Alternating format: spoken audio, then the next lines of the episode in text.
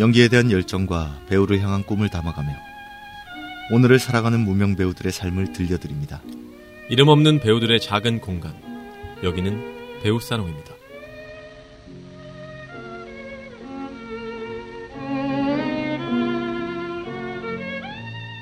안녕하세요. 배우 사롱 강영우. 이동욱입니다. 아, 어떻게 다들 어, 감기는 안 걸리셨는지요? 저는 뭐 언제부턴가 no-look pass예요. 그냥 뭐 없어. 그냥 알아서 뛰어들려고. 서피디입니다. 아, 예. 네. 그냥 no-look이네, 인사는 no-look. 감기 이후에 하려고 했는데 no-look이네.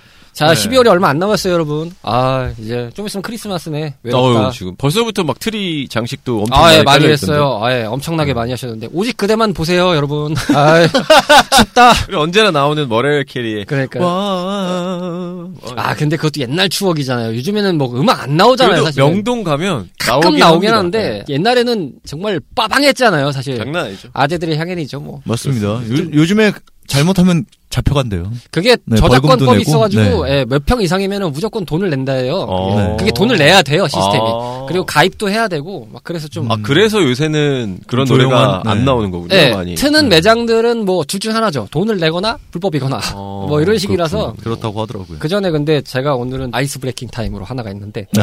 어. 요즘에 이제 많은 작품들이 쏟아져 나오잖아요. 네네. 그 와중에 여러분들이 보셨을 때 아 이 배우 좀 인상 깊어, 요 배역 좀 인상 깊어 했던 음. 분이 있으셨나 해서 했는데 저는 사실 있어요. 요 근래 이제 보좌관을 이제 다시 보고 있는데 어, 이제 너무 시- 재밌죠. 보자가. 시즌 2를 하고 있는데 거기에서 나오시는 이제 단역에 가까운 조연이라고 볼 수 있겠죠. 조단역? 조단역이죠. 조단역인데 거기에 나오시는 분 중에서 그 이정재 씨의 친구 역할인데 네. 정한수라는 역할이에요. 그.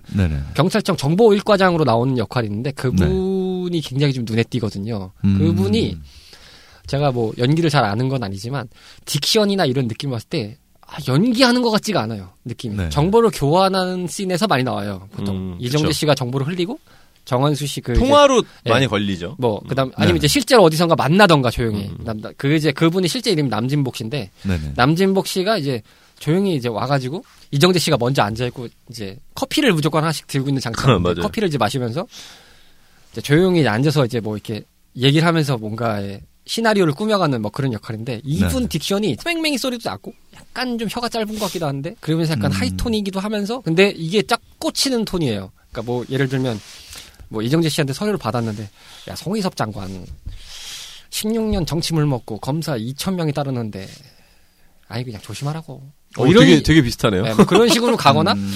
아 이제 전면전인가 아 나도 모르겠다 뭐 이런 식으로 어. 이제 그냥 무르듯이 가요 뭐 이정재 씨는 네네. 뭐 암다른 걱정 마 뒷내는 내가 뭐 다 처리해 줄 테니까 뭐 이런 식으로 좀 약간 까는데 야 근데 이거 너무 위험한 거 아니냐 아니 나도 모르겠다 음. 너 위해서 하는 것도 아니고 그분 보고서 저는 생각난 배우님이 조우진 배우님. 아 어, 맞아 조우진 네. 배우님이 딕션 자체가 상당히 무르르듯이 흘러가면서 다 들려요 소리가. 맞아요 네. 네. 네, 근데 그분하고 좀 비춰서 생각을 해보면 지금 지금 서피디님 말씀해주신 그 배우님도 저 생각에는 스크린에서 지금 자주 뵙지 않을까. 그 다음에 그냥 좀 지나가면서 얘기하는 거는 볼 법한 연기인데 그래도 좀 이렇게 낯이 익으면서 좀 괜찮은 부분은 이제 그 이순원 씨라고 역시나 이제 이정재 씨의 경찰 후배식으로 나오는 분이 있어요. 아 이순원 배우님이요? 예, 주차장 씬에서 보면은 네. 뭐 알아보라는 거 알아봤냐. 이게 좀 알아봤는데 하면서 뭐 이렇게 얘기를 자연스럽게 푸시면서 하는데 오히려 형사라는 느낌을 보면 그분이 형사 같긴 해요.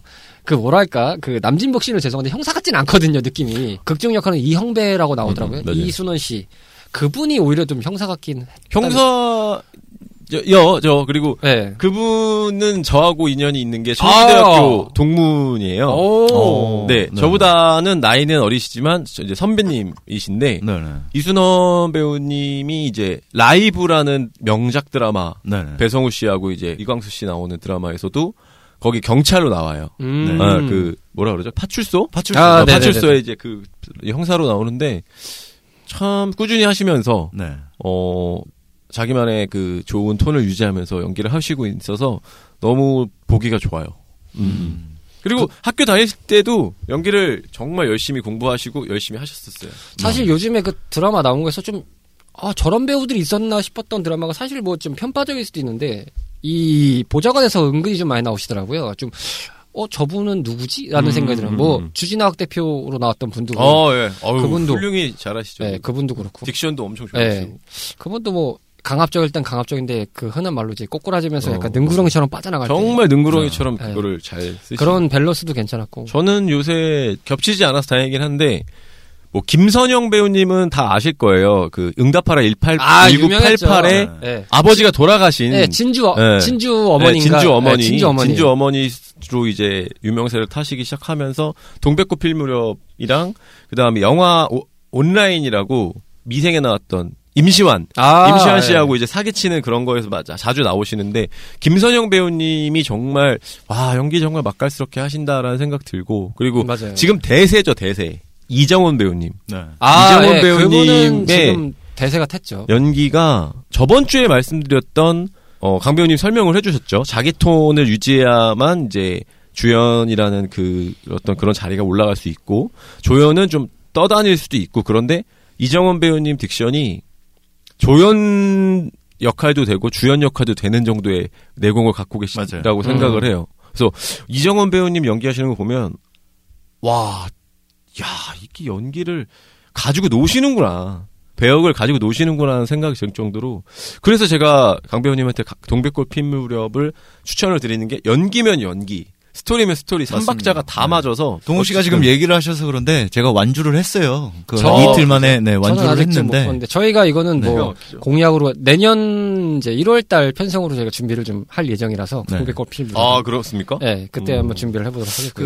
그래서 저는 배우를 딱 꼽자면 다시 봤어요. 강하늘 배우를 아, 뭐 주연이라서 다시 본 게 아니라 청취자분들 기억을 하실 수 있겠지만 최고의 사랑에서 차승원 배우가 차승원 배우 하면 최고의 사랑을 생각을 하실 수밖에 없는 게 본인이 가지고 있는 캐릭터에서 오르고 내릴 수 있는 모든 이제 재밌고 코믹적인 것과 진중한 것과 모든 걸 다 보여준 캐릭터예요. 음. 그래서 지금도 그 이후에 모든 영화를 찍으면 사람들이 최고의 사랑 보는 것 같다라고 얘기를 해요. 그러니까 어쨌든 배우는 제가 생각했을 때 모든 옷을 입어보는 게 좋은 배우이기도 하지만 자기만의 색깔이 있고 고스란히 그걸 가지고 그거와 비슷한 역할들을 해가서 연명을 해가는 것도 좋은 배우라고 생각을 해요. 저는. 어 그쵸. 네. 그거는 어쨌든 돈벌이도 돼야 되기 때문에 제가 돈벌이라고 해서 그렇지만 제가 만약에 강경호라는 배우가 무슨 캐릭터를 입었을 때 누군가 떠올렸을 때 아 그 배우라고 이렇게 딱 생각이 나는 것처럼 그 배우들 역시 딱 그 색깔이 있어요. 근데 제가 이번에 동백꽃 필 무렵을 보면서 강하늘 배우를 보면서 딱 그 생각을 했어요. 아 자기 색깔을 찾았구나. 본인의 지금 나이에 맞게 딱 자기 색깔을 찾았구나라는 생각을 하게 됐어요. 음. 그래서 확실히 좀 네네. variation이라고 하죠 흔한 말로 variation이 굉장히 좀 다양한 폭이 있는 부분이죠 사실 그 정도 때 이제 활동을 하고 있는 주연급으로 올라가서는 남자 배우들의 캐릭터를 보면은 보통 제가 잘 모르지만 잘생긴 베이스다 보니까 그렇죠. 멋있거나 이런 네. 역할이 좀 대부분인데 사실 강하늘 배우를 보면 좀 특이하거든요 맞습니다. 네. 개그적으로 가는 요소도 많고 전극적인 요소로 가는 경우도 많아요 뭐 청년 경찰 이런 거 보시면 아시겠지만 네. 맞아요. 망가질 때확 망가지는 캐릭터의 스타일로 나오기도 하고 막 이러다 보니까 저는 사실은 그런 밸런스로 갔을 때 지금 이제 얼마 전에 이제 청룡 영화제 때 다시 이제 건강한 모습으로 나오셨던데 김우빈 배우도 사실 좀 기대가 돼요. 한편으로는 음, 김우빈 배우도 이제 스물에서 완전 망가지는 역할로 나와가지고. 그 스물 영화를 보셨겠지만 그 셋이 다 친구예요. 동갑내기고. 맞아요. 그래서 영화 찍기가 너무 편했대요. 감독도 편했고 요구를 하면 그 셋이서 바로 알아듣고 그거보다 더 이상을 보여줬기 때문에 그렇다고 하지만 오히려 제가 봤을 때 김우빈 배우는 아무래도 모델 출신이다 보니까 그래도 역시나 아직 버리지는 않는 아게 근데 있더라고요. 저는 솔직히 김인성 씨랑 부닥쳐가지고 막 투닥거리는 장면 정말 재밌게 봤거든요. 아, 아, 그렇죠. 아빠. 네네. 아 저렇게 못난 아들이 있을 수 있겠다라는 생각이 들 정도로 여기 있잖아요. 아 그래요. 아 집에서 날라차기 당하시고 막 이러신 어, 거예요. 나, 아, 제가 날라차기를 하죠. 아, 그래요? 어쨌든 이렇게 뭐 저희도 저희 나름대로 무명 배우가 아직 이름이 잘 알려지는 상태의 이제 배우분들이 계시고 이렇게 모셔서 저희가 알려드리려고 노력하지만 조금만 이렇게 시야를 보시다 보면 좋은 작품에서 지금 수면 위로 올라오는 맞습니다. 분들이 네. 많기 때문에 그러니까 지금 일반적인 시선으로 봤을 때, 그러니까 보이는 분만 보이기 때문에. 그렇죠, 왜냐면 그렇죠. 제작 환경에 따라 어쩔 수 없기 때문에 그렇죠. 그렇지만 우리나라 연기 강국이에요. 맞아요, 맞아요. 네, 정말 가능성 많으신 배우분들 정말 많으시고, 어, 끊임없이 새로운 얼굴들의 좋은 배우들이 계속 발탁이 될 거기 때문에 저는 앞으로 감독님들이 고민, 그러니까 고민하시지 않을 정도로 많습니다. 네. 음. 그래서 저희가 할 얘기가 더 많아지겠죠, 앞으로. 맞아요. 자, 오늘 소개해드릴 배우사롱의 작품은요, 2008년도에 개봉한 작품입니다. 윤정빈 감독과 윤계상 씨, 하정우 씨, 윤진선 씨가 출연했던 작품인 비스티 보이즈 되겠습니다.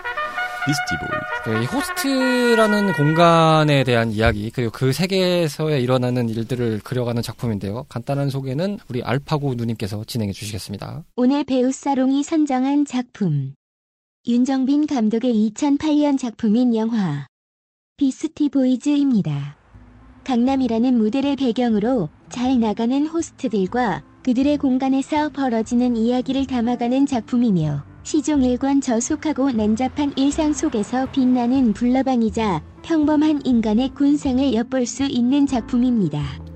사실적인 묘사로 널리 알려진 본 영화에는 하정우, 윤계상, 윤진서, 마동석 배우 등이 출연하였습니다. 영화에 관한 스포일러가 다수 담겨져 있음을 미리 알려드립니다. Ready. Action. 조금 시간이 지났죠. 10년 이상이 지났기 그쵸, 이제 때문에 11년 된 작품. 11년 됐죠. 어떻게 보면은 네. 추억의 영화라고 불릴 수도 있고 아 맞다 있었지 왜냐하면은 사실 그니까 저도 잘 모르겠습니다만 이렇게 화류계를 네, 다루면서 화류계를 직접적으로 노출시킨 것이 어떻게 보면 처음 시도라고 할 수 있고 그러니까 없었어요. 네. 예, 보통의 이제 대한민국에서 그런 화류계 쪽을 표현할 때는 항상 그 기본적인 장치를 하나 끼고 갔던 게 보통 조폭이나 건달이거든요. 음, 맞습니다. 그런 쪽을 끼고 화류계를 표현하는 방식은 있었는데 그런 게 거의 없이 그냥 화류계를 기본적으로 메인으로 깔고 가는 영화는 이게 거의 처음이다시피 한 그러니까 영화라고 그 생각이 들거든요. 창이라는 영화가 있었죠. 신은경 씨 아, 그쵸. 나왔었던 예, 맞아요. 그건 그- 이제 뭐 90년대였던 걸로 기억하는데 그쵸, 꽤 됐죠. 그거. 그거는 사실 좀 이제 남성 화류계가 아니라 여성들의 화류계, 그쵸. 여성의 어떤 아, 그 매춘부 네. 시작으로 보면 그럴 수도 음, 있겠네요. 그게 시작이었던 것 그- 같고. 그렇죠. 훨씬 더 이전에 미아리 텍사스라는 작품이 있어요. 제가 아. 우연찮게 봤는데 어. 예, 있었네요. 네, 잘 많이 모르- 있었습니다. 예전에 우리 영화들이 대부분 뭐, 뭐, 뽕이라던가, 뭐, 병강세라던가, 이런 네, 영화들 사실 이제 그때 당시 나왔던 많이 영화들을. 보면은 이제 흔한 말로 이제 정권의 입김에 입에서 3S 정책이라고 하죠. 뭐 스포츠 세트 네. 스크린 해가지고 네, 이세 가지 그렇죠. 정책에 이제 네. 입혀서 자극적이면서 이제 흔한 말로 정치에 관심을 좀 돌리기 위한 장치로 음. 많이 좀 연계했던 것도 좀 있고 그러다 보니까 아마 그런 요소들이 좀 나왔을 거라 생각하는데 네. 어찌됐든 오늘은 이제 2000년대 들어서 사실 이런 영화류의 네, 그렇죠. 뉘앙스를 갖고 있는 작품을 보긴 좀 어려웠잖아요. 사실상. 맞습니다. 신선한 네. 충격이라고 그렇죠. 표현할 수 있을 것 같고. 보니까 이런 영화를 오늘 음. 집어 오게 됐는데 간단하게 일단은 이제 결론부터 얘기 드리겠습니다. 각자가 생각했던 이 영화에 대해서 먼저 말씀을 드리고 저희가 본편으로 시작을 할 텐데 남자든 여자든 음, 이 영화를 보면 자기 자신의 초라함을 느낄 수 있지 않을까라는 음. 생각을 한번 해보고 어, 물론 이런 화류계 쪽이나 어떤 유흥 쪽에 전혀 모르시는 분들은 아, 역겹다라고 생각하실 수도 있어요. 아니면 이제 호기심이 갈 수도 있겠죠. 음. 네네. 밤에 이제 노는 문화에 네. 대해서는 이게 진짜 정말 사실인가 네네. 아니 너무 뭐 억지로 그런 것이 아닌가라고 생각하실 수 있는데 되게 사실적인 표현을 많이 가미해서 만든 영화이기 때문에 거의 실제랑 다르지 않다라고 생각을 하실 하셔도 되는 영화인 것 같고요. 어 선택하셔서 그 관람을 하실지 아니실지 정하면 좋을 것 같은 가이드라인은 어 밤문화를 아예 전혀 모르시는 분들은 한번 호기심 나와서 한번 try를 시도를 해보시는 게 좋을 것 같고 밤문화를 잘 아시는 분은 정말 맥주 한 잔 땡기면서 보시면 아주 좋을 것 같은 영화입니다. 제가 말씀드릴 수 있는 뭐 결말 그리고 뭐 추천을 드리자면 그냥 killing time이에요. 음. 딱 killing time용의 영화라고 할 수 있고요. 우리나라에서 시도하지 않았던 부분을 다룬 영화이기 때문에 한 번쯤 그냥 스쳐가면서 볼 수 있을 법한 그런 영화라고 생각을 합니다. 저는 딱 여기까지만 얘기를 하고 싶어요. 왜냐면 이 영화 안에서 다룰 수 있는 지금 동 씨가 얘기한 것처럼 너무 현실적인 걸 많이 다뤘고 그리고 그 안에 뭐 더 보여줄 수 있는 게 있었겠지만 뺀 것도 많아서 뭐 그냥 가볍게 아 그랬구나 그냥 요 정도의 느낌으로만 보시면 딱 좋을 것 같아요. 가장 화려해 보이는 그 화려의 세계도 결국 이제 새벽이 오고 아침이 밝아왔을 때 남는 건 신기루 뿐이다. 라는 의미를 굉장히 잘 느끼실 수 있는 영화라고 생각이 들고 네. 뭐라고 표현해야 될까요? 제가 이런 표현까지 안 쓰린 것 같은데 저주받은 걸작의 하나 중이라고 생각해요. 굉장히 음. 이 평단의 반응이 좀 안 좋긴 한데 그럼에도 불구하고 꽤 볼만한 작품입니다. 그래서 한 번쯤 보셨으면 좋을 법한 생각이 들어서 지금부터 얘기를 한번 들어보시면 굉장히 좀 재미있지 않을까 생각이 듭니다. 한번 풀어보겠습니다. 먼저 시나리오부터인데 시나리오를 일단 뜯어서 보자면은 네. 저부터 말씀을 드려야 될까요? 뭐 어쨌든 저희 셋이 그 각자의 휴민트들이 좀 있기 때문에 이쪽 세계를 좀 잘 압니다. 그렇죠. 모른다고 그럼요. 할 수는 없습니다. 시나리오적으로 뜯어봤을 때 리얼리티를 어느 정도에 가미해서 이게 좀 궁금하실 분들이 있는데, 음, 제 생각만 말씀드리면 80%에서 90% 정도라고 보면 될 것 같습니다. 사실도를 따지면. 아 사실상. 네, 리얼리티로 그렇죠. 보면 80에서 네. 90 정도를 끌어올렸을 정도의 느낌을 잘 표현했다? 그만큼 리얼리티가 잘 살아있는 영, 영화라고 볼 수 있겠습니다. 저는 특히나 그, 이거는 이제, 이게 영화가 참 웃긴 게 오프닝 크레딧이 나올 때까지 10분이 걸립니다. 맞아요. 음, 오프닝 어. 크레딧이 안 나옵니다. 처음에. 그냥 장면만 쭉 나오다가 10분이 될 만큼 정확한 9분부터 한 9분 20초 때 그 이제 건물 지하로 내가 흔히 말해서 이제 자신들이 일하는 곳이죠. 일하는 네, 곳으로 그렇죠. 내려가면서 거기에 네. 원테이크로 찍어가면서 그때부터 오프닝 크레딧이 등장을 합니다. 맞습니다. 술집으로 들어가면서부터 네. 그때 그러다 나오죠. 보니까 그게 굉장히 좀 새롭게 느껴지지만 또 그 안에 이제 흔한 말로 관객을 같이 이제 그 세계로 인도를 시키는 느낌이 음, 굉장히 네, 몰입감이 맞아요. 좋거든요. 짙어요. 그게. 예. 자, 어디 한번 이 세계가 어떤지 구경해 볼래라는 느낌으로 이제 딱 끌어오는 느낌을 주거든요, 장면에서. 근데 굉장히 좀 매력 있는 장면이라고 생각을 했고, 개인적인 얘기를 하면은, 제가 사실 그 근방에서 예전에 회사를 다녔습니다.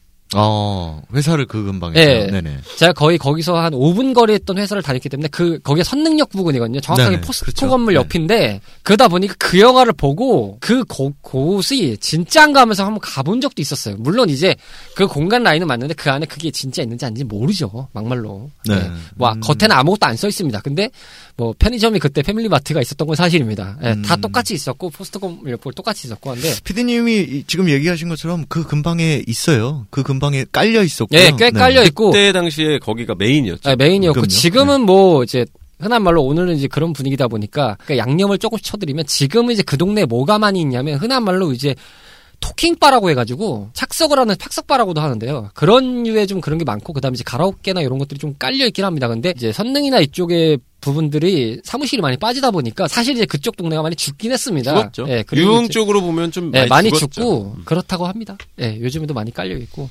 그래서 이제 그런 느낌들로 봤을 때 시나리오나 이런 풀어가는 느낌들도 연기라기보다는 좀 리얼리티에 가까운 좀 뭔가 그걸 보는 느낌이 좀 강해서 네. 이게 진짜인가 하면서 이제 긴가민가 보시는 경우들이 좀 있을 거예요. 그리고 뭐 음, 많은 분들이 뭐 이제 시나리오 상에서 나온 거지만 명대사라고 많이 이제 본 분들이 충격을 먹은 게 이제 꼽자면은 뭐 욕이 들어가지만 사랑의 시발려나 하면서 이제 하정우 씨가 막 여자분을 그렇죠.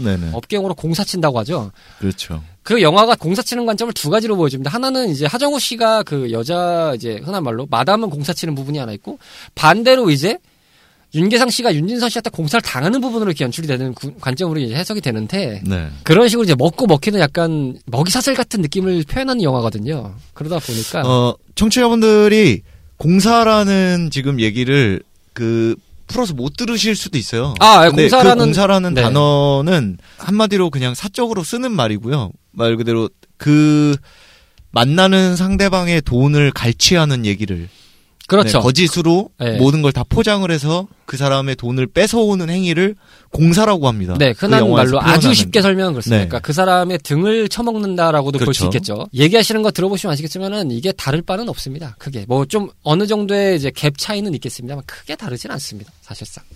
영화에서 보여주고자 하는 건 다 보여준 것 같아요. 어, 이건 정말 감독이 잘 집어넣었다라고 생각을 하는 장면이 하정우 씨가 이제 그 마동석 씨와 함께 이제 한 여자를 공사를 치기 위해서 이제 그 쇼를 중국- 하고 아 중국 집 신이죠. 네. 예. 방으로 이제 룸에서 술을 마시는 장면 중에서 정중앙에서 중앙좌석에서 이제 관계를 갖는 남녀가 있어요. 네네. 옷을 벗고. 근데 그 안에서 약간 많이 보여줘요. 뭐 청기 들어 백기 들어 네, 뭐 그런 것도 있고. 시작해서 막, 예. 네, 여러 장면들이 있는데 어쨌든 많이 좀 자, 자른 것도 있는 것 같아요. 제가 봤을 때 네, 장면들은. 네. 왜냐면은 이제 윤종빈 감독이 그 전작으로 용서받지 못한 자로 네네. 굉장히 좀 이단적인 느낌으로 이제 표현을 했잖아요. 네. 군대에 네. 관련된 얘기를 잘 거의 표현해서. 입봉작이라고 할수 네. 있죠. 그래서 그렇죠. 그거에 대한 정말 흔한 말로 후폭풍이 좀 거셌던 작품 중에 하나인데 그러면서 이게 아 진짜 리얼해 하면서 막 이렇게 얘기하는 게 있었긴 합니다만 그런 관점으로 좀 이렇게 쭉 풀어가서 좀 연장선상에 있던 영화죠. 사실은 범죄와. 전쟁도 그렇고 뭐 그 이후에 나왔던 작품들을 보면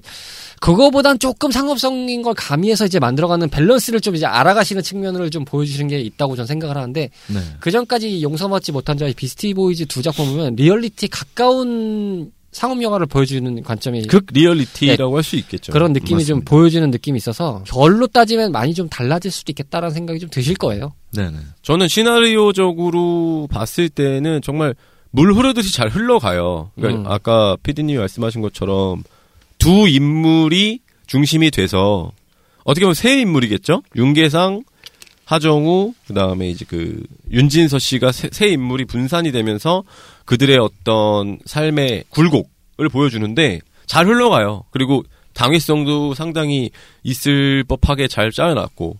근데 시나리오는 그렇다 쳐요. 윤종빈 감독님이 아, 이 영화를 왜 만들었을까라는 생각을 한번 해보게 되거든요. 뭐냐면 음. 결국 마지막 엔딩 씬이 하정우가 미- 일본으로 도피를 해서 네. 그, 그 5천만 원을 가져갔는지 안 가져갔는지는 모르겠지만 가져가서 그리고 윤진서는 칼에 찔려 죽었을 것이고 네. 윤계상은. 뭐 감옥에 들어갔거나 아니면 자살을 했거나 둘 중에 그쵸, 하나일 뭐. 텐데 다리 씬이 나오는 거 보니까 윤종빈 감독님이 왜 이 영화를 만들었을까라는 의문이 드는 거예요. 뭘 남기고 싶었을까? 뭘 메시지를 주고 싶었을까? 사실 제가 받은 메시지는 없었어요. 인생 뭐 되는 거 한순간이구나. 라는 음. 생각이 들었거든요. 근데 네. 과연 이 감독이 그거를 관객들에게 전달해주고 싶었던 것인가? 그건 아닌 것 같아요. 왜냐하면 그렇게 보여줄 거라면 그렇게 디테일하게 만들 필요가 없잖아요. 뭐 청기백기, 청기백기도 만들 필요가 없고. 그래서 저는 이 작품을 뭐 옛날에 봤고 지금 요번에 공부하면서 봤지만 아 감독 의도가 되게 궁금하다. 그런 생각이 어, 들어요. 저는 이 말에 좀 이게 뭐 반기를 드는 건 아니고요. 이 감독이 딱 요때에 맞게 잘 마- 올렸다라고 생각이 들어요. 왜냐면 2008년에 아시는 분들은 아시겠지만 벌써 11년 전입니다. 11년 전에 이때 남성 호스트가 한창 유행이었어요. 음 맞아요 맞아요. 그렇죠. 그때 지금 영화에서 나오는 이 아까 말씀하신 설릉이나 이쪽 노년 이쪽을 정바라고 불렀어요. 네, 맞아요. 정통 맞아요. 호스트바라고 네. 해서 이 영화 안에서 나오는 건 정바고 그 이후로 뭐 방배동의 뒷바 음, 음. 이런 쪽으로 나뉘게 되고 이건 강남이잖아요. 네, 강남권 강북으로 또 가면 강서도 있었고요. 네, 요런 식으로 막, 막 나뉘는데, 어쨌든 이 영화 안에서 이 감독이 보여주려고 했었던 이유는, 저는 그렇게 느꼈어요. 이 26이잖아요, 윤계상이. 이 네네. 안- 영화 안에서 26이에요. 군대 갔다 나오고 딱 나왔는데 집이 망했었고, 자신이 할 수 있는 건 뭐가 없었고, 집이 원래, 워낙 잘 살았으니까 가진 건 얼굴밖에 없고. 근데 이 때 당시에 웬만한 남성들이 성형을 하지 않고 어느 정도 잘생긴 얼굴을 갖고 있고 노는 문화가 막 생기게 되고 이랬을 때 여성들이 이때부터 잘 살기 시작합니다. 돈 많은 여성들이 많이 생기기 시작해요. 어떻게 보면 이제 네. 시류적으로 봤을 때 이제 아마 결혼 결혼율과 이제 출산율을 관점으로 봤을 때 아마 올라가긴 했지만 거의 정점을 찍을 무렵에 이제 가고 있는 시점이었을 거예요. 그때 당시가. 네. 이때 당시가 골드미스들이 맞아요. 많이 생기기 골드미스라는 시작했을 단어가 이제 때 많이 좀 나오긴 그래서 했어요. 여성들이 돈을 풀기 시작하던 시대예요. 네. 그렇기 때문에 남성들이 호스트 남성이 여성을 접대한다라는 개념의 이런 남성 호스트 호빠 선수들이라는 이의 명칭이 생기게 되고 이런 선수들이 많이 나오게 됩니다. 그걸 잘 시대에 맞게 잘 다룬 영화라고 생각을 해요. 저는. 그러니까 그거는 네네. 저도 동의하는데 네. 주고 싶은 뭔가 메시지가 뭐였을까라고 저는 궁금한 거예요. 그게 아직 음. 아직 저한테 딱 아까 동우 씨가 얘기한 것처럼 인생 그냥 무상인 거죠. 허 그러니까 허만 쫓고 화려한 것만 쫓다가 결국에 그냥 쪽박 차는. 이게 네. 사실은 이제 원작 소설을 베이스로 만든 영화긴 해요. 나는 템프로였다라는 소설이 있는데. 어 네네. 그런가요? 네, 이게 실제 음. 뭐 그쪽 출신이 뭐 이렇게 써가지고 나온 음. 소설이 있는데 뭐 네. 내용은 이제 음. 결과적으로 많이 틀리지만 거기 에피소드를 이제 기반으로 이제 믹스를 해서 만든 거지만 뭐 그 소설을 보시고 뭐 아 이거 좀 흥미가 있다라고 이렇게 만드실 음. 수도 있는 것이고요. 뭐 네. 음. 그다음에 이제 말씀하신 대로 뭐 이 배우님 생각하는 뭔가 다른 아 이거 이 작품을 내가 봤는데 재밌는데 이거를 지금 표현했을 때 뭔가 답이 나오겠다라는 생각도 있으실 수도 있겠고 네. 여러 가지 관점이 있겠죠. 근데 어쨌든 원작 소설은 있는 베이스긴 합니다. 음, 그렇군요. 근데 이제 소설하고 내용은 좀 많이 달리다고 하대요. 일단 네. 결론은. 음. 어쨌든 참 독특한 영화라고 생각해요.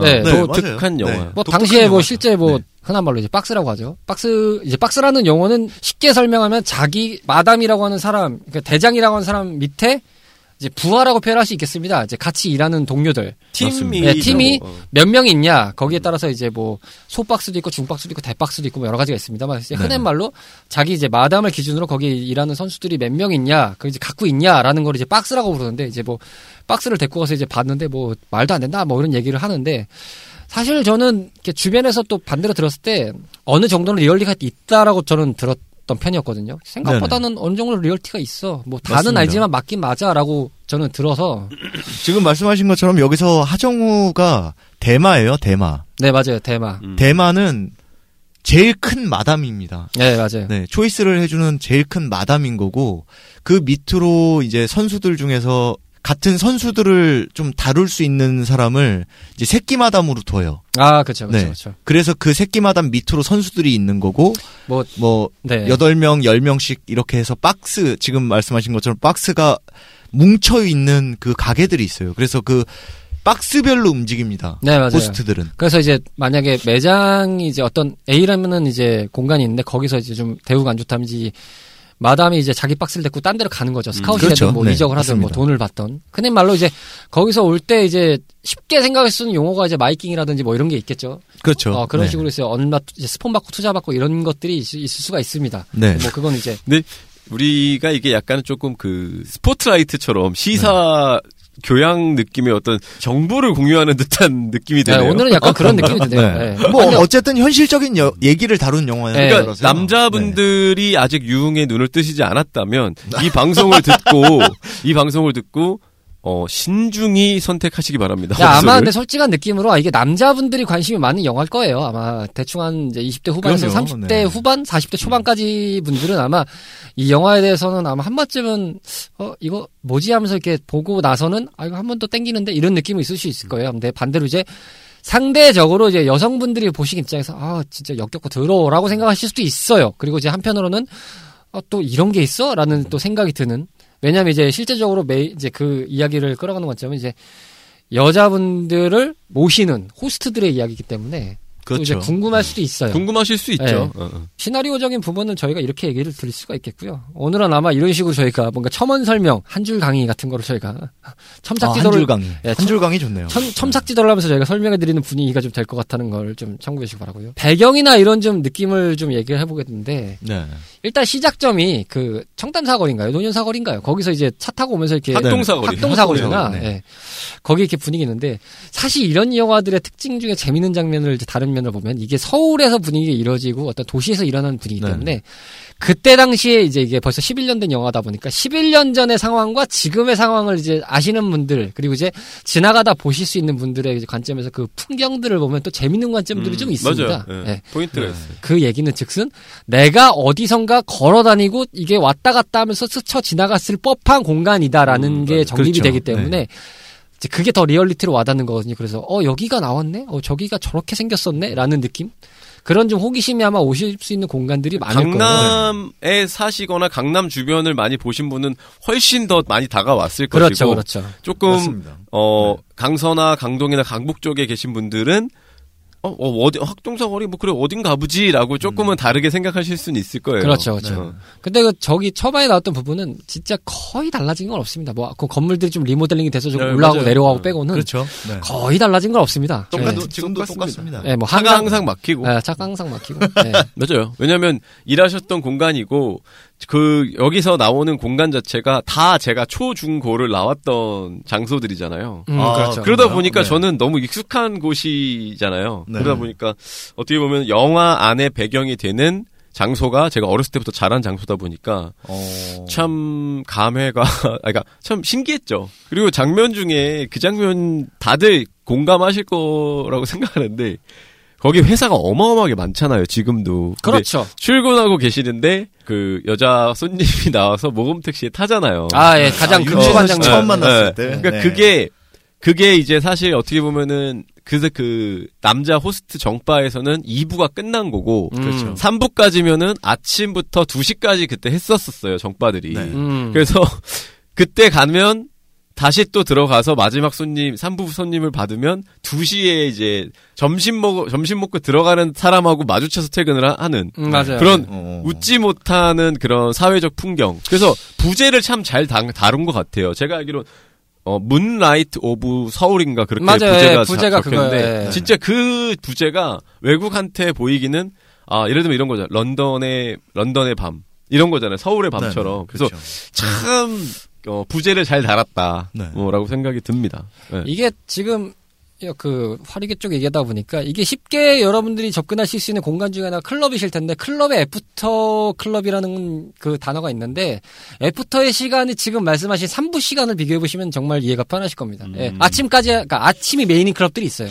아, 아침에도 어. 클럽을 하나요? 그러니까 아침이 메인인 클럽이 있어요. 오. 그러니까 그 흔히 말로 이제 올해 초에 달궜던 버닝썬 게이트 때 많이 등장했던 아레나 같은 경우를 보면 그게 네. 아- after club으로 유명한 데예요. 어. 그래서 거기는 main time이 대충 한 6시부터 메인이 어, 이제 그래요? 끌어올라요. 대박이네. 거기는 이제 밤에가 메인이 아니에요. 어. 어. 신기하네. 그러니까 새벽 신기하네요. 때부터 몰리기 네. 시작해서 아침 때 그러다 보니까 이제 그쪽 화류계 사람들 그리고 노는 아. 애들이 다 몰려서 거기 이제 모든 일을 끝내고 그렇죠. 거기서 선수들이 다 그냥- 모이는 거군요. 그다음 말로 어. 뭐 야, 신기하네요. 요- 이런 얘기들 하면 좋아하죠. 네. 젊네요, 젊어. 네. 제가 클럽 생각나는 건 예전에 홍대 MB? 아, 뭐, 그 워낙 네. 유명했으니까요. 네. 사실은 그 선능력 앞에 거기가 진짜 출근길 때 복잡하거든요. 그 네. 말씀하신 대로 그 택시가 하나 서 있고 이런 게 진짜 그런 경우가 있는데 아 정말 이제 간간히 그쪽 지역은 아닌데 거기 인근에도 많았잖아요. 그런 풍경을 간간히 본 적은 있습니다. 저도. 네. 예, 진짜 사람들 출근길 바빠가지고 막 이렇게 저 되게 자주 봤어요. 예, 쫄래쫄래 가는데 모범 택시 서 있고 막 술 취한 사람들 왔다 갔다 거리고 있고 막 보면은 그건 지금도 사실은 저 강남역 쪽에 그 어디라고 봐야 되겠죠? 삼성타워 건너편인 거죠. 그 아, 예. 그쪽 라인에 그 먹자 골목이 살짝 있는데 네. 거기 라인에서도 좀볼수 있는 풍경이긴 해요. 사실상. 아, 아직도 있나요? 네, 있어요. 있습니다. 아. 네. 그쪽에도 좀 깔려 있긴 합니다. 근데 옛날에 100이라면 지금 한 10개 정도 예, 10개 남았다고 정도 생각하시면 예, 돼요. 많이 이제 까이고 뭐 흔한 말로 이제 떨어져 나가고 예, 좀 털리고 막 이런 분위기 많죠. 거기도 공실이 꽤 많거든요, 사실. 그럼요. 지하가 지금 옛날에 꽉 차 있었던 게 다 정바 아니면 그 소규모 바들 이렇게 네네. 그러니까 역삼 강남이 다 지하가 다 거의 음. 그거였잖아요. 근데 그쵸, 지금은 한 섹터만 지금 하나 이렇게 조- 운영되고 있는 것 같고. 근데 그렇죠. 이게 자꾸 이렇게 그 유익한 정보만 들어도 될런지 아, 그러니까. 아, 영어로 넘어가겠습니다. 저 여러분들께서는 배우 사롱을 듣고 계십니다. 네, 배우 오해스- 사롱입니다. 네, 어, 오해스 저- 실말하겠고요. 네. 저희는 뭐 어, 배우 유흥 사롱은 아니죠. 아. 유흥 사롱 아닙니다.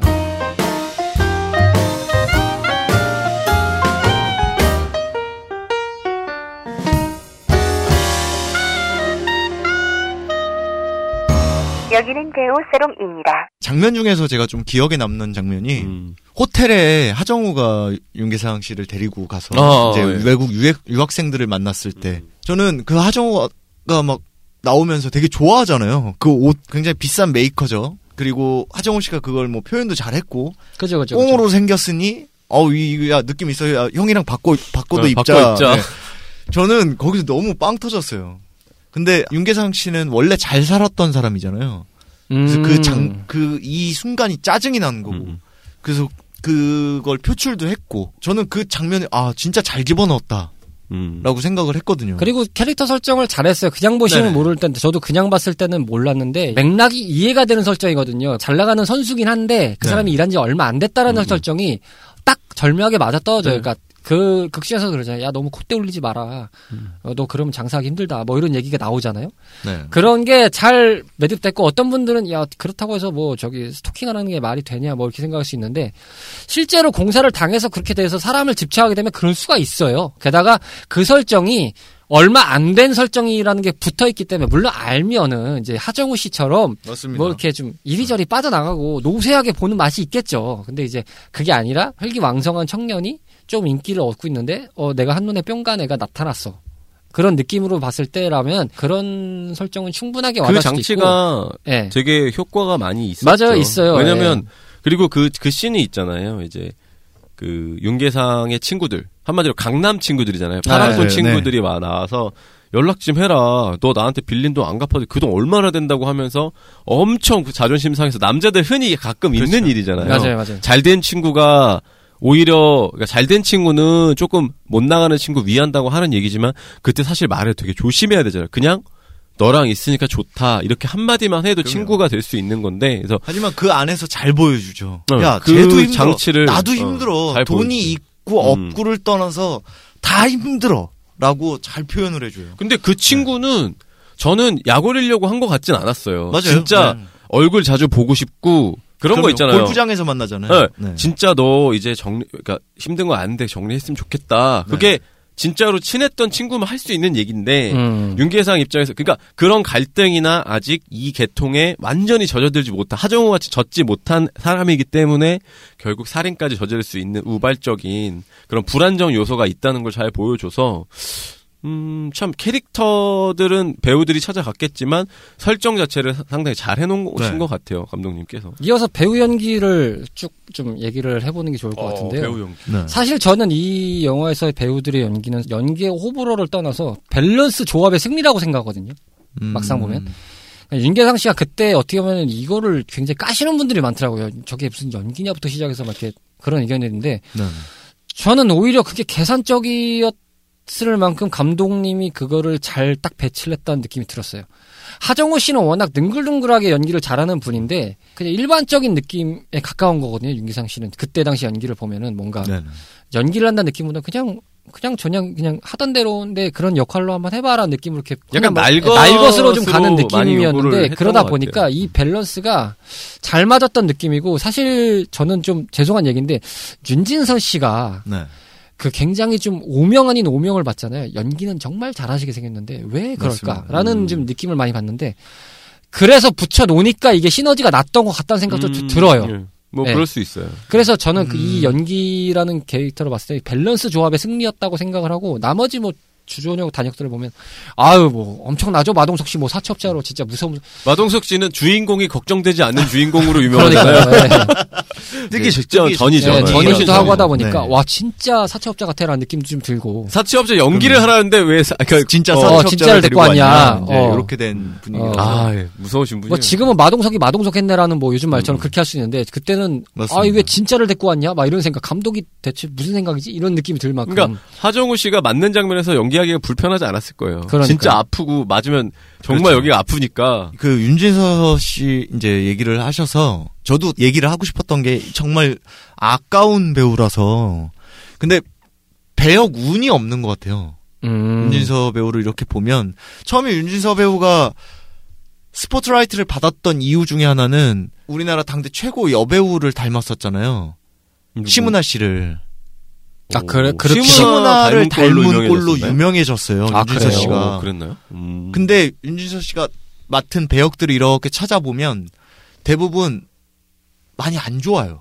역할들이. 어, 어, 좀 그러니까 네. 기구하거나 기구하거나 좀 뭐좀 이 네. 그러니까 올드보이에서 저는 윤진서 씨가 제일 처음에 이름 알렸다고 생각하거든요. 어. 음. 올드보이 때 유, 유지태 누나로서. 그거를 알렸는데 얼굴을 근데 어쨌든 예전 영화지만 그 내 생에 가장 아름 뭐, 사- 뭐 아름다운 일주일? 이라는 아, 영화에서 있어요. 네, 정경호를 따라다니는 수녀 수녀가 되기 직전에 자기는 수녀가 되고 싶지 않지만 어쩔 수 없이 정경호를 살리기 위해서 수녀가 되는 역할을 하나 맡아요.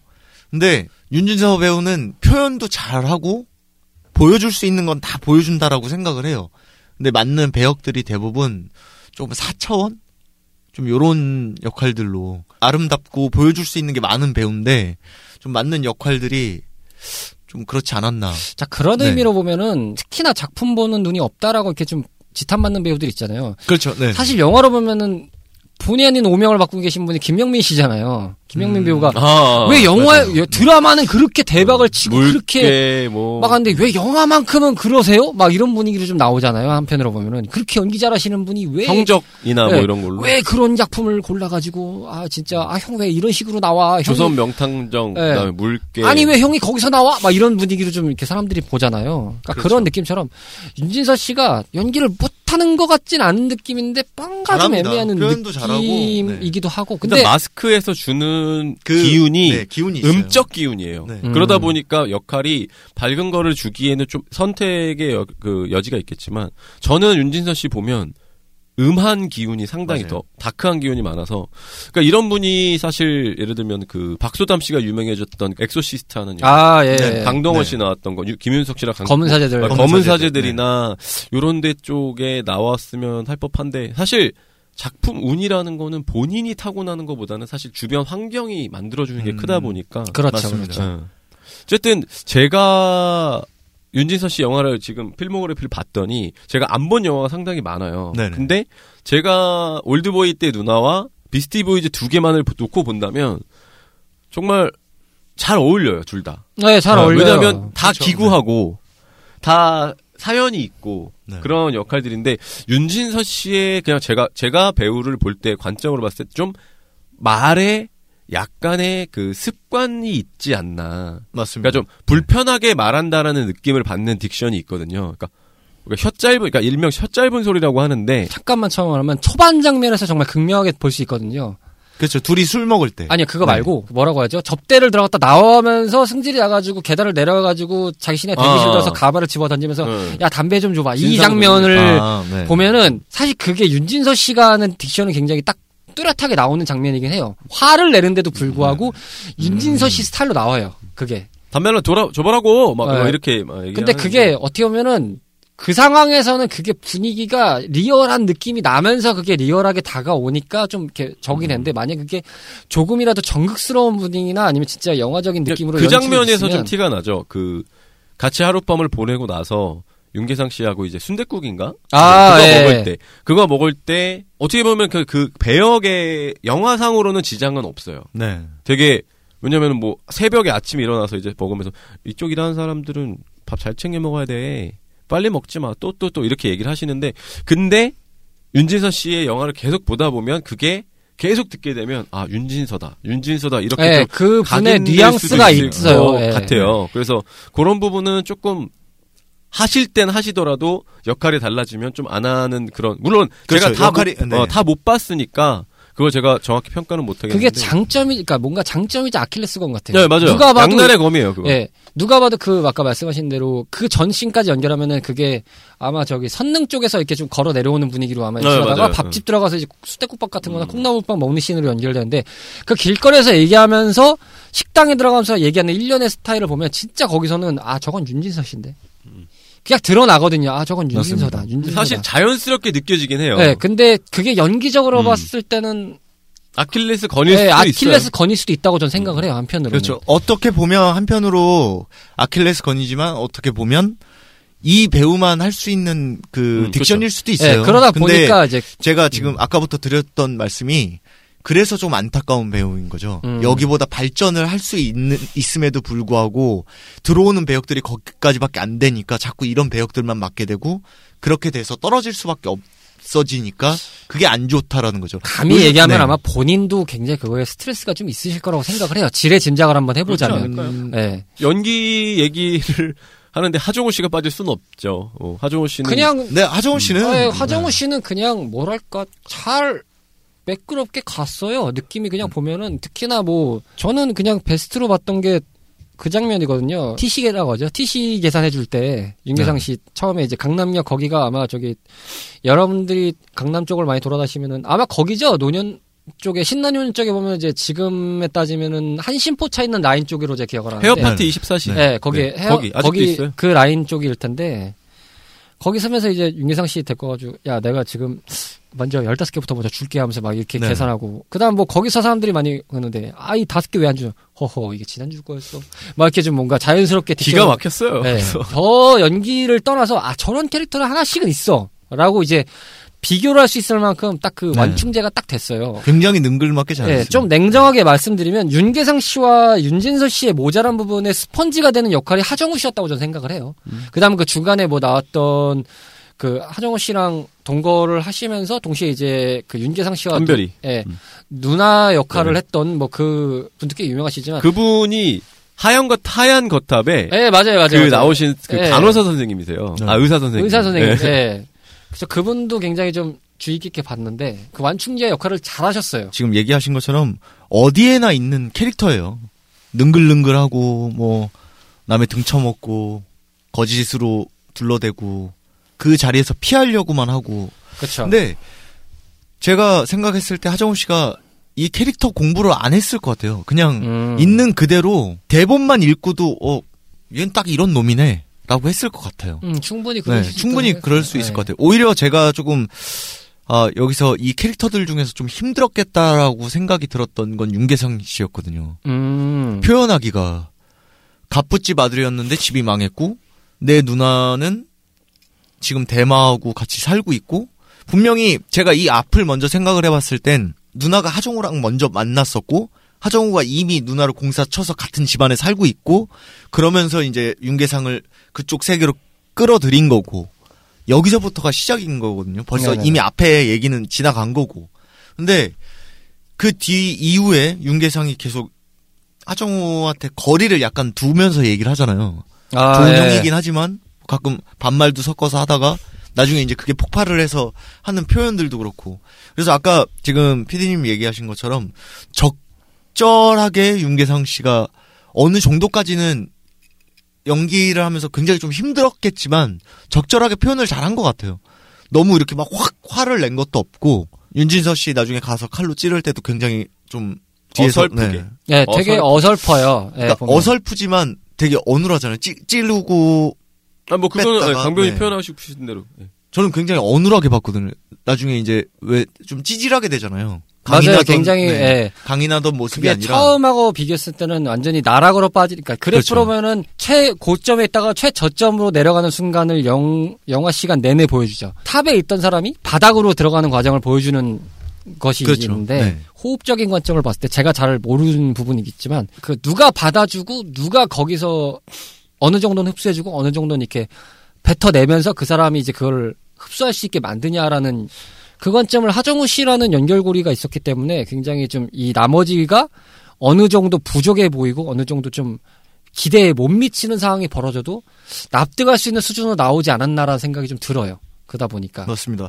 이 윤종빈 감독이 하정우 씨를 이 뭐 비스트 보이즈에 맞게 잘 캐스팅을 했겠지만 이미 그 전에 인연이 있는 그쵸. 영화가 용서받지 못한 자가 네. 있잖아요. 네네. 페르소나죠. 윤종빈 네. 감독의 페르소나가 하정우 씨라고 할 수 있죠. 두 분 다 처음 데뷔를 같이 비슷한 시기에 이제 이름을 알리시면서 같이 맞아요. 올라가신 분들이라서 뭐 일단은 지금 감독으로 마지막으로 하셨던 작품은 이제 아마 공작으로 기억을 최근에 하는데 예, 공작 공작에는 아마 하정우 씨가 나왔 안 나오시죠. 안 나오시죠. 네. 아마도 뭐 기회가 되시면 또 같이 하시지 않을까 생각 들죠. 뭐 어쨌든 뭐 오랫동안 뭐 안 하셨지만 결국 뭐 봉준호 감독이 송강호 씨랑 같이 또 작업을 하신 거 그럼요. 보면은 그 감독들의 맞습니다. 페르소나가 있거든요. 충분히 아마 언제든지 이제 같이 하자고 하면은 의기투합할 수 있는 분들이 아닐까 싶어요. 대사 어, 명대사 정도는 뭐 얘기할 수 있겠네요. 대사는 사실 뭐 아까 피디님께서 얘기를 하셨던 것처럼 사랑 사랑한다고, 한다고 씨발. 씨발 이려 대사는 사실 그게 연기도 연기지만 그냥 모르겠어요. 저도 참 사람이 나쁜 사람이어서 그런지 모르겠는데 그 장면이 저는 하정우 씨 감정이 100% 이해가 돼요. 말은 사랑한다고인데 음. 감정은 다른 감정으로 얘기를 했던 것처럼 그래서 네. 그 장면은 명장면이라기보단 그냥 하정우 씨가 놀았어요. 그냥 그 거기 그 상황에 미쳐서 그냥 놀았다고 음. 표현할 수 있는 것 같고 그리고 전체적으로 하정우 씨 하정우 배우가 놀았어요. 네, 어, 잘, 잘 맞아요. 연기를 하시면서 네. 플레이를 하면서 정말 되게 재미있게 어 여기서 뭐 제스처를 좀 더 다르게 한번 더 해볼게요라고 하든지 이런 식으로 정말 노셔서 이 영화의 어떤 중심적인 어, 걸 잡아주고 그리고 윤계상 배우가 지금은 이제 범죄 도시로 약간 그 오명을 많이 씻으셨잖아요 장첸으로. 그렇죠. 네. 음. 근데 그 전에 상당히 많이 욕을 많이 하고 그랬는데 윤계상 배우는 제가 윤계상 배우라고 할 수 있을 정도로 오랜 시간 그럼요. 자기를 위해서 네. 노력을 해왔다라고 노력 생각을 많이 한 하고 배우입니다. 음. 피디님 얘기에 동감합니다. 어 감독이 이런 걸 해야 되는 거예요. 하정우를 중심에 두고 옆에 윤계상, 윤진서를 두면서 이렇게 스토리를 만들어가면 어떻겠나.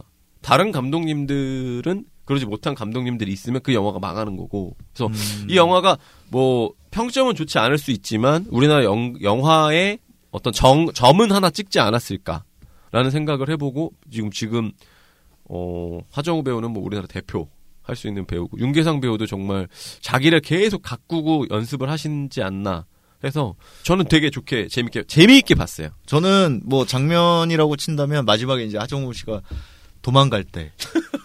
네. 거기서 손, 아, 씨발, 손! 손! 다쳤다고! 아프다고! 그, 야, 이 씨발, 연놈들아! 니들! 하고 이제 도망가려. 야, 어떻게 그런 대사를 칠 수가 있죠? 제가 봤을 때 약간 애드립도 네, 섞여 있어요. 분명히 네. 그 애드립도 있고, 근데 그 호흡이, 아, 씨발, 어. 손, 손! 네, 아프다고! 이제 이런 얘기들이 저는 너무, 너무 웃겼어요. 그 장면에서. 저도 그런 적이 있어요. 저는 손가락. 아, 손가락이요. 예. 제가 봤을 때 그거 감독이 일부러 더 막 더 넣은 것 같아요. 그러니까 그 어쨌든 캐릭터 그- 완전 네, 캐릭터. 부여해 주려고. 네, 그래서 왜 그 찌개 먹고 쩝쩝대면서 어. 먹고 하는데 저는 아, 역시 대단한 진짜. 대단한 놈이죠, 진짜. 그래서 나이로 캐릭터를, 환자. 네, 캐릭터를 정말 그 캐릭터를 잘 살려서. 음. 표현도 잘 됐고 그러니까 잘 버무려진 것 같아요. 음. 그런 측면에서 웍질이 보면- 잘된 거겠죠. 맞아요. 어. 억지력이 잘 됐다고 볼 수 있죠. 아, 그렇죠. 저 같은 경우는 사실 이 영화에 어떻게 보면은 핵심 주제랑 연관될 수 있는 대사긴 해요. 그 윤진서 씨가 한 대사인데 넌 공사 사이즈도 안 나와. 어. 기가 막힌 명대사죠. 이 영화에서 모든 거를 얘기하려는 단어라고 생각해요. 그게 진짜 이 세계의 흐름이거든요. 뭐- 피디님이 뭐 저희 이상으로 영화에 대한 어떤 그런 쪽집게 같은. 그럼요. 그러니까 진짜 어. 어, 일타 부모- 강사의 부모 역할을 선생님 정도 네, 되는 게 왜냐면 느낌으로. 저도 네. 그 대사가 참 사실 윤계상은 화를 냈다기보다는 앵앵된 거거든요. 그렇죠, 맞아요. 앵앵인 어, 거예요. 여자한테 앵앵대면서 그 어떻게 보면은 땡깡을 부린 건데 그게 너무 좀 그 폭력 폭력이 제일 싫어하다 보니까 윤진서가 자기도 이제 얘기를 한 건데 그때 대사 톤이나 호흡이 네. 되게 괜찮았어요. 왜냐면 싹 냉정해지면서 근데 그 말을 안 했으면은 윤계상이 빌었을 거예요. 맞아요. 찾아가서. 근데 윤계상이 아직도 버리지 못하는 잘 살았을 때의 그 그렇죠. 꿈, 그- 어, 꿈을 꾸는 것도 네, 나오잖아요. 그거를 이제 열등, 건드니까. 열등 감과 어. 자존심을 건드는 거죠. 열등 의식을 예. 건드는 너 공사 사이즈도 안 나, 씨발. 이런 이 말에 무너져 버리면서 정말 어눌하고 어설프게 찌르는 그 어설프게 찌르는 칼 연출이 와 감, 감독이 감독이 참 대단한 것 같아요. 네, 그게, 그게 네. 프로처럼 짤- 찔렀으면 말이 안 되는 건데 근데 윤진서도 아 아파 아, 아파 아, 차가운 것 같아 네. 막 음. 야 마지막에 물론 충격적이지만 어 윤종빈 감독은 잘 될 분이었구나. 음. 네, 꽤 연출적으로 매력 있다고 생각했어요. 그리고 뭐 이거 지나가면서 얘기 안 드릴 수가 없는데 이거를 뭐 대놓고 자꾸 어딜 지나가시나요? 대놓고 노려서 만든 작품이 있습니다. IPTV용 스타일이라고 봤는데 비스티 걸즈라는 게 있습니다. 어 그래요? 네. 어. 이게 이제 그 누구죠? 고은아 네, 고은하 배우가 네. 뭐 맞아요. 마담 역할로 뭐 나와서 하시는 게 있어요. 뭐 그러면서 이제 하는데 관객 수가 488명입니다. 어이구야. 네, 이거는 이거는 뭐 주제 의식이라기보다는 뭐 그냥 건전지각. 보셨나요? 네, 저 다 봤습니다. 어, 그 봐야겠네. 딱히 뭐 그냥 재미를 보고 생각하지 마시고 아 이런 작품도 있구나. 저기 죄송한 얘기지만 뭐 이렇게 좀 언급할 거는 뭐 그냥 여기에 잠깐 이렇게 부연 설명 정도 드리는 정도 이거고. 어, 좀 더 부연 설명 저희 방송하고 연관성을 지으면은 여기에 단역 중에서 저희 배우사라고 초대석에 나오셨던 분이 등장합니다. 그래요? 오탕 배우가 등장하십니다. 아 여기에요? 오탕 배우님이 그 수금하시는 건달력으로 잠깐 나오십니다. 예. 누군가 했더니만 오탕 배우시더라고요. 예. 어, 오탕 배우님은 시즌 1 때의 그 인터뷰를 보시면 아시겠죠. 뭐, 하여튼 뭐, 음. 건달력 잘하셨어요. 네, 이상입니다. 이야, 그렇군요. 어, 여긴 안 나오네요. 네. 어, 그리고 뭐, 영화작 관점에서 얘기하면은 뭐, 요즘식으로 풀이해서 드리면은 망작이 망작했네. 라고밖에 제가 드릴 답은 없을 것 같습니다. 하여튼 피디님은 지나가시면서 네. 얘기를 참 디테일하게 하세요. 첨삭지도를 참, 제가 오늘 네. 좀 열심히 연출- 연출 했죠. 자 다음은 그러면은 이제 마무리를 해야 될 상황이죠. 음, 마무리인가요? 네, 이제 음. 추천 의, 이유. 뭐, 그럼에도 불구하고죠. 그럼에도 불구하고 이 영화를 추천하자면. 아 아까 저 처음에 비슷한 얘기를 해서 그냥 음 윤종빈 감독과 하정우의 충무로의 어떤 시작을 알고 싶으신 분이라면은 무조건 보셔야 될 것 같고 음. 그리고 지금 연기력을 인정받아 가시면서 꾸준히 연기 활동을 하시려고 하는 윤계상 배우와 우리나라 대표 최고라고 불릴 수 있는 하정우 배우 두 남자의 어떤 신인 때 풋풋함을 느껴보실 수 있다면 무- 보시고 싶다면 이 영화 강, 강추드리고요. 제가 하고 싶은 말을 지금 앞에서 먼저 하셨는데 이게 누가 네. 뭔지에 따라 틀려, 이게. 그래서 오늘 어, 서 PD님이 어. 계속 멘트를 계속 독점하시더라고요. 네, 그러니까요. 저는 이 말을 먼저 드리려고 했어요. 보통 남성분들이 이제 음주 가무에 땡길 때가 네, 있죠. 많이 이제 특히 조금 겨울에도. 심취를 할 때가 있는데 특히나 지금 요즘 겨울철에 네, 네, 지금 동욱 씨가 얘기한 대로 겨울철에 시간 얼마 많이 안 남았지 뭐 방송 네. 시전에 봤을 때도 뭐 이제 크리스마스 얼마 안 남았고 뭐 이제 급해 지금. 그럴 때 집에서 그냥 조용하게 위로. 맥주 한 잔 마시면서 아 진짜 아까 서피디님이 얘기하신 대로 일장 춘몽이구나. 아 결국에 저런 거 좋아해봐야 나중에 결국에 끝은 바닥이구나. 라는 걸 다시 한번 되새기시면서 좋은 영화를 좀 더 사랑스러운 영화를 많이 보시면서 이건 뭡니까? 음. 이거 하나 전편을 들어봐라. 네. 아, 발 걸치는 그. 오직 그대만과 남자가 사랑할 때를 제가 아. 그래서 말씀드렸잖아요. 사랑이 최고예요. 음. 다음 어쨌든. 작품이 뭘지 참 기대됩니다. 그러니까 참 기대되네요. 저, 저, 같- 님저 같은 경우도 마찬가지긴 한데요. 음, 호기심의 대상이 될 수 있는 세계입니다. 그 동네라는 게. 그런 유흥가나 이제 화류계가 그렇긴 하지만 그 동네 뒷배경이 과연 어떻게 되냐라는 걸 간접 체험하고 싶으신 분들에게는 추천합니다. 다라고 할 수 없지만 비교적 적나라하게 보여줍니다. 예, 적나라하게 보여주기 때문에 그 세계가 진짜 호기심 있게 궁금하시면 보셔도 좋습니다. 누구나 인간 본성으로는 있기 때문에 아마 한 번쯤은 땡기실 법한 영화가 아닐까 라는 생각이 듭니다. 뭐 작품적인 건 뭐 작품적으로는 봐도 재밌고요. 전 비스티 걸즈를 오늘 한번 봐봐야겠네. 어, 저도 보고 봐야겠어요. 네. 에, 뭐 딱히 그 기대하시. 돈 날리셨다고 저한테 뭐라고 하시면 안 됩니다. 예, 그거 아직도 한 한 2천 원 돈 하는데. 아, 그렇습니까? 아, 네. 그러면 무료 될 때 봐야 되겠네. 예, 무료 될 때 보시고요. 어쨌든 돈 날리지 마십시오. 네, 오늘 추운 겨울에 또 이게 위로가 될런지 아니면은 바깥으로 더 나가시게끔 유도하는 건지는 모르겠습니다만 저희는 어쨌든 어 집에서 조금 편안하게 그 영화나 관람하시면서 유혹을 좀 참으시길 부탁드리는 바람으로 말씀드린 거고요. 강 배우님이 어, 멋진 마무리 멘트 하시려고 저를 많이 쳐다보고 계시네요. 네. 뭐, 제가 마무리하는 멘트. 오늘도 아름다운 당신의 액팅 준비되셨나요? 오늘도 멋지게 슛 들어갑니다. 미리 인사드릴게요. Merry Christmas. Merry Christmas. 케빈하고 놀아 그냥. 에이, 뭐 어디가. 케빈하고 놀아야지 뭐.